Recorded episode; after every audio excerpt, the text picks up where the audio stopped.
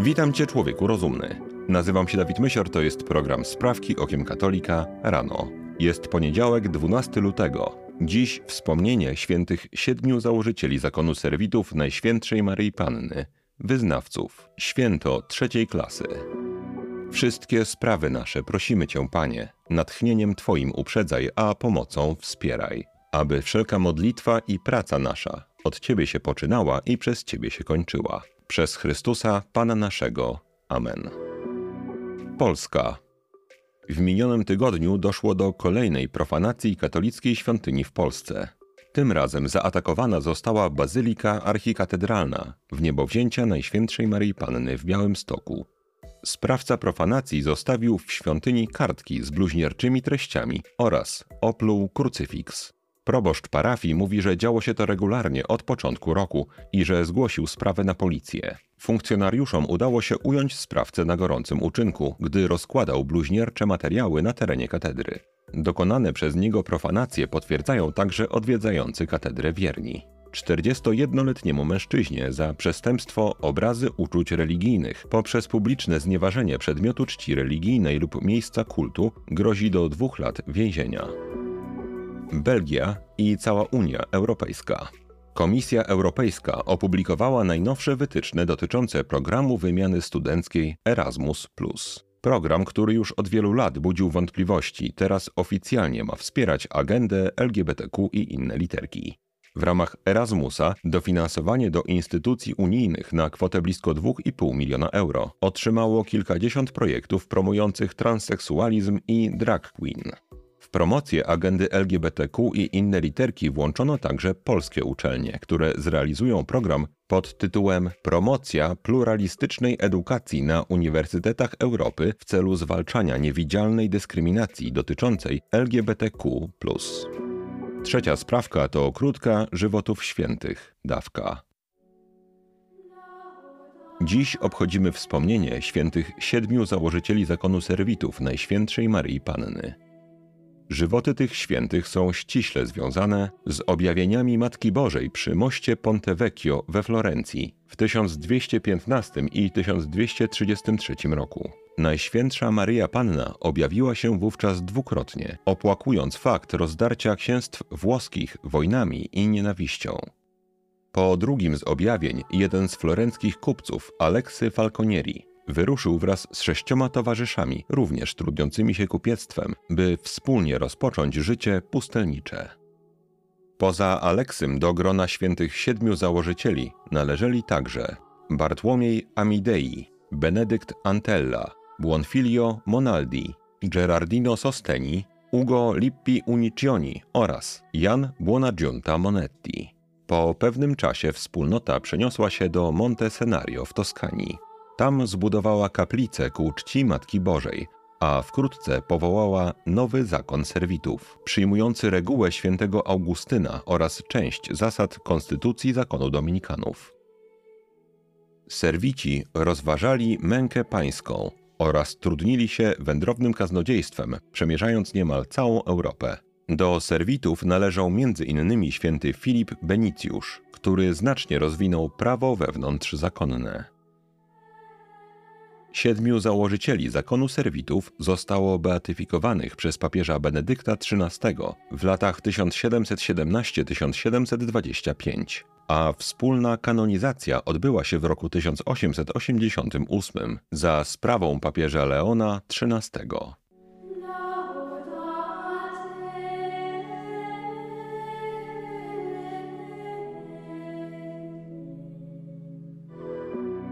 Dania pod koniec stycznia minister do spraw dzieci i edukacji Danii, pan Matthias Tesfaj, opublikował nowe wytyczne dotyczące funkcjonowania szkół podstawowych. Zgodnie z zaleceniami resortu uczniowie nie mogą korzystać ze smartfonów w szkołach, a użycie laptopów ma być uzasadnione jedynie w przypadkach uzasadnionych dydaktycznie. W oświadczeniu ministra czytamy: Szkoła nie może być przedłużeniem pokoju dziecka. Należy zaprzestać używania smartfonów, zablokować strony z grami, streamingiem oraz TikTokiem.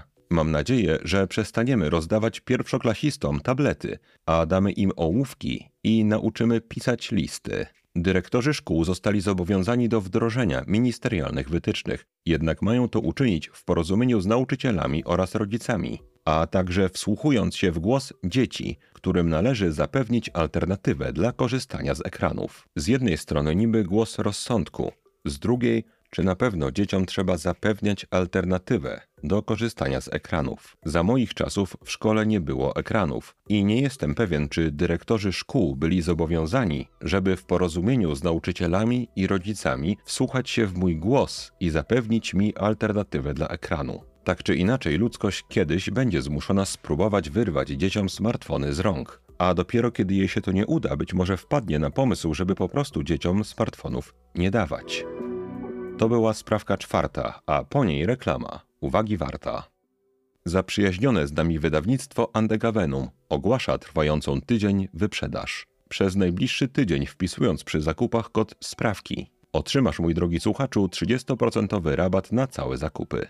W opisie tego filmu znajdziesz linki do wszystkich dotychczas polecanych przez nas książek tego wydawnictwa. Na przykład do świetnej pozycji pod tytułem Święty Ambroży i jego czasy opowiadającej o świętym, któremu, tak jak i nam, przypadło żyć w czasach wszechogarniającego kryzysu Kościoła. Inne tytuły, które dotychczas polecaliśmy to Chrześcijanie w Cesarstwie Rzymskim, Madame Elżbieta, komiksy o świętych, Epopeja Krucjat i Półwiecze Nowej Mszy. Linki znajdują się w opisie tego odcinka ale polecamy także przejrzeć inne pozycje z tego sprawdzonego i zaufanego wydawnictwa. Zniżka w wysokości 30% na kod sprawki obowiązuje do 18 lutego. Hiszpania. 1 lutego odbyło się posiedzenie Rady Stałej Konferencji Episkopatu Hiszpanii. Podczas obrad głos zabrał rzecznik episkopatu, biskup pomocniczy archidiecezji Toledo, Cezar Garcia Magan, który odczytał list w sprawie opublikowanego w grudniu dokumentu Fiducia Supplicans. Choć Rada Stała Episkopatu nie wypowiedziała się na temat implementacji dokumentów Hiszpanii, w liście wyrażone zostało jednoznaczne poparcie dla papieża Franciszka i jego decyzji. Biskupi postanowili, że akceptują fiducia supplicans dokładnie w takiej formie, w jakiej dokument został ogłoszony. Biskup Magan dodał ponadto, że list w obronie papieża Franciszka ma na celu podziękowanie Ojcu Świętemu za jego nauczanie nakierowane na dzielenie się Ewangelią ze współczesnymi ludźmi. Portugalia. W miniony wtorek ordynariusz diecezji Porto, biskup Manuel Linda, wystosował komunikat w sprawie trwających w Portugalii oraz całej Europie protestów rolniczych. Hierarcha w swoim dokumencie wyraził solidarność z protestującymi rolnikami oraz zrozumienie z powodu pogarszającej się sytuacji w sektorze rolniczym. Biskup zauważył, że to wielkie sieci handlowe bogacą się kosztem rolników i taka sytuacja jest nie do zaakceptowania. Biskup Linda powiedział: Kiedyś praca na roli niosła radość, dziś prowadzi do zubożenia. Producenci rolni sprzedają kilogram jabłek za 25 eurocentów, aby następnie te same owoce w supermarketach były oferowane za 2 euro. Od początku lutego strajki rolnicze wzmagają się w całej Portugalii. Choć rząd stara się łagodzić nastroje obietnicami, organizatorzy strajku nie wierzą w dobrą wolę lewicowego rządu Portugalii. Siódma sprawka to krótka katechizmu, dawka. Katechizm według sumy teologicznej świętego Tomasza z Akwinu. Część druga. Człowiek wyszedł od Boga i powinien wrócić do Boga. Rozdział drugi. Szczegółowy opis powrotu człowieka do Boga. Kontynuacja punktu czwartego. O przykazaniach dążących do wiary, o nauczaniu katechizmowym i o sumie świętego Tomasza z Akwinu. Jaka jest forma nauczania kościelnego, która jest dostosowana do wszystkich wiernych i jest szczególnie używana przez Kościół? Jest to forma nauczania nazywana katechizmem. Czy wszyscy wierni mają zatem obowiązek znać nauczanie katechizmowe i stosować się do niego w takim zakresie, w jakim jest to tylko możliwe? Tak, jest to ścisły obowiązek wszystkich wiernych.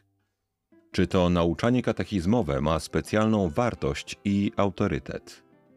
Tak, to nauczanie katechizmowe jest udostępnieniem dla wszystkich tego, co najwspanialsze i najdoskonalsze z całego porządku najwyższych prawd i jest też odpowiednim pokarmem dla naszego rozumu.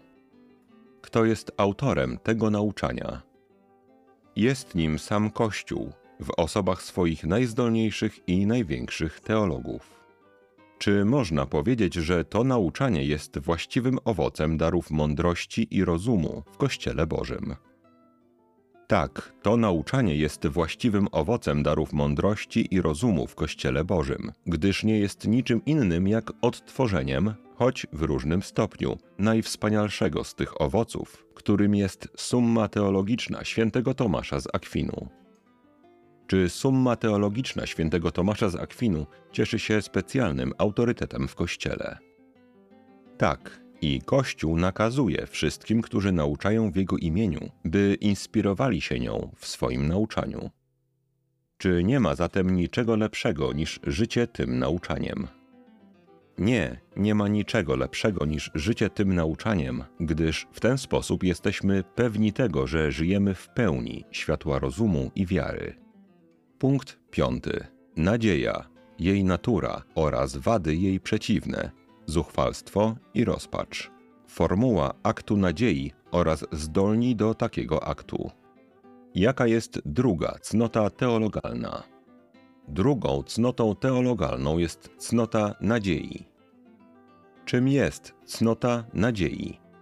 Cnota nadziei jest jedną z trzech cnót teologalnych, która powoduje, że nasza wola, oparta na działaniu Boga przychodzącego nam z pomocą, kieruje się do Boga, objawionego nam przez wiarę, jako do tego, kto może i powinien być pewnego dnia naszym doskonałym szczęściem. Czy nadzieja jest możliwa bez wiary? Nie, cnota nadziei jest całkowicie niemożliwa bez wiary. Cnota nadziei w sposób naturalny zakłada z góry także cnotę wiary. Dlaczego cnota nadziei jest niemożliwa bez wiary i w sposób konieczny z góry ją zakłada? Dlatego, że to tylko wiara daje nadziei jej właściwy przedmiot i rację istnienia. Co jest przedmiotem nadziei? Od tego miejsca zaczniemy jutro.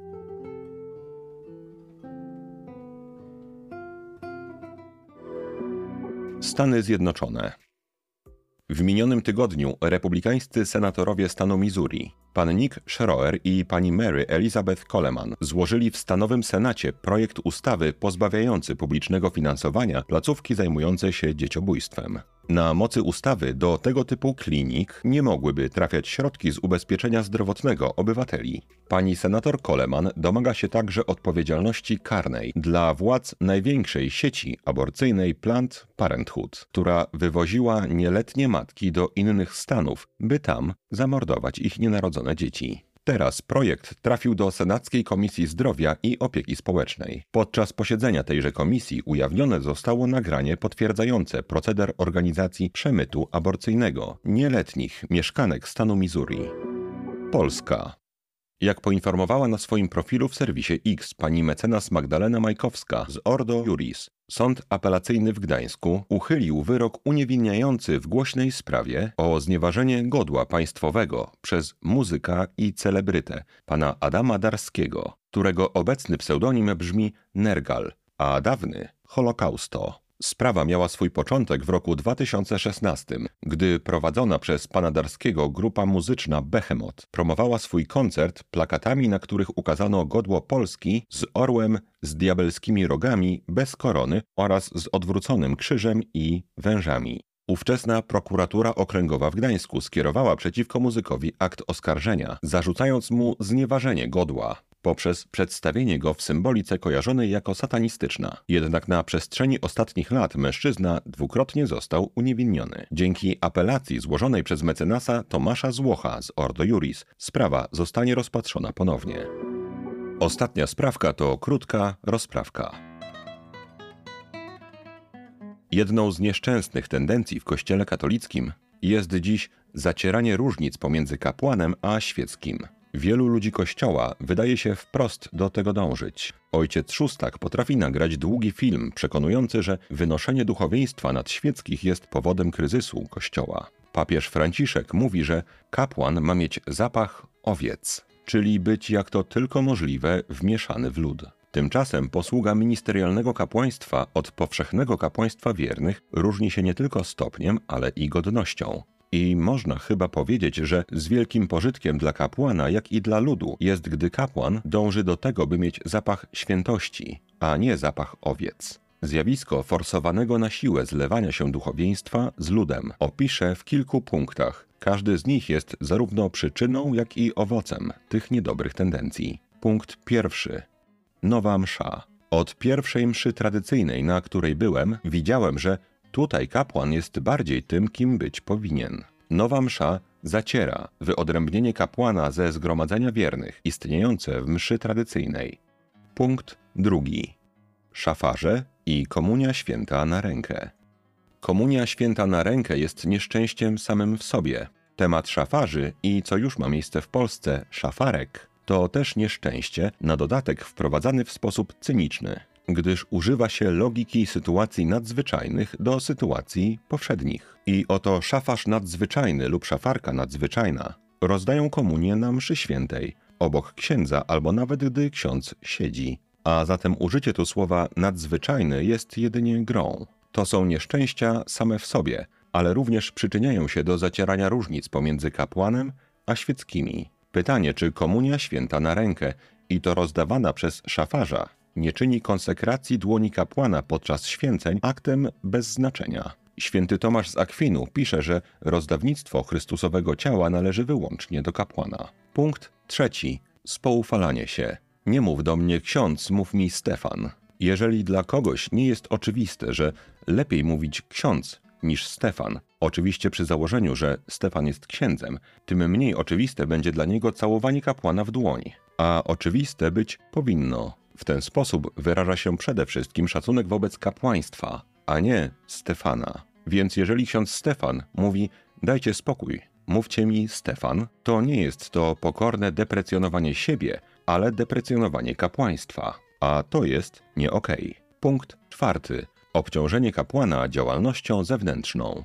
Gdy ksiądz zajmuje się administrowaniem, może być mu ciężko nie zaniedbywać swoich obowiązków nadrzędnych, starania się o uświęcenie samego siebie i o zbawienie powierzonych sobie dusz. W pewnym uproszczeniu, gdy ksiądz zajmuje się przeciekającym dachem, to kto zajmuje się duszami? Gdy ksiądz zajmie się duszami, one zajmą się przeciekającym dachem. A nawet załóżmy, że się nie zajmą. Czy nie lepiej jest, by ksiądz odprawiał pobożnie msze, słuchał spowiedzi i nauczał zdrowej doktryny przy cieknącym dachu, niż to zaniedbywał w suchutkiej świątyni?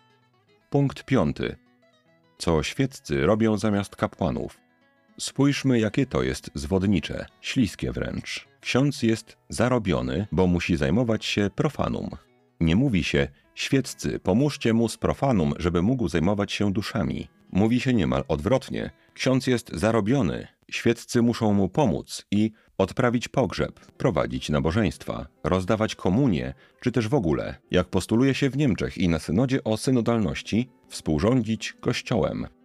Skutków tych nieszczęść jest wiele. Wymienię jeden. Co może dziać się w rozumie młodego mężczyzny, który zaczyna słyszeć swoje powołanie? Patrzy na księdza i co widzi? Czym ksiądz różni się od świeckich? Po co przyjmować te wszystkie wyrzeczenia wymagane od kandydatów do kapłaństwa? Jeżeli chce się być pracownikiem socjalnym, psychologiem, czy nawet szafarzem ciała pańskiego, nie trzeba być księdzem. Myślę, że z wielu nieszczęść spowodowanych tak zwanym zapachem owiec, spadek powołań może być największym. Co możemy zrobić? Oczywiście, jak zwykle, wszystko zaczyna się na kolanach. Trzeba modlić się za Kościół Święty i za kapłanów. Natomiast na kolanach sprawa się nie kończy. Myślę, że warto do księdza zacząć mówić ksiądz. A jak powie, nie no, ale po co tak formalnie? Można wytłumaczyć mu, że tak naprawdę zwracamy się do kapłaństwa w nim i że warto, żeby jakoś to zniósł, podobnie jak pocałunek w dłoń. I poza tym warto odciążać księdza od całej strefy profanum. Za księdza możemy zrobić wiele, ale dusz do nieba, tak jak on, nie poprowadzimy. Maryjo, posłuż się mną dziś jak chcesz, wykorzystaj mnie jak chcesz. Byle tylko choć jeden grzesznik zszedł z drogi zatracenia, poszedł do spowiedzi świętej i zwrócił się ku Panu Jezusowi. To na dzisiaj wszystkie sprawki okiem katolika rano. Jeżeli chcesz nam pomóc, daj proszę łapkę w górę pod tym filmem na YouTubie i napisz co najmniej pięciowyrazowy komentarz. Jeżeli chcesz wesprzeć zespół Sprawek Okiem Katolika regularnie na Patronite lub tutaj na YouTubie, albo jednorazowo przez wpłatę najmniejszej chociaż kwoty, to szczegóły jak można to zrobić znajdują się w opisie tego odcinka. Wszystkim bardzo dziękuję. Mój drogi słuchaczu, życzę Ci błogosławionego dnia. Święci założyciele zakonu serwitów, módlcie się za nami. Człowieku rozumny, trzymaj się, nie łam się i bardzo Ci dziękuję za Twój czas. Mam nadzieję, że do usłyszenia jutro. Zostań z Panem Bogiem.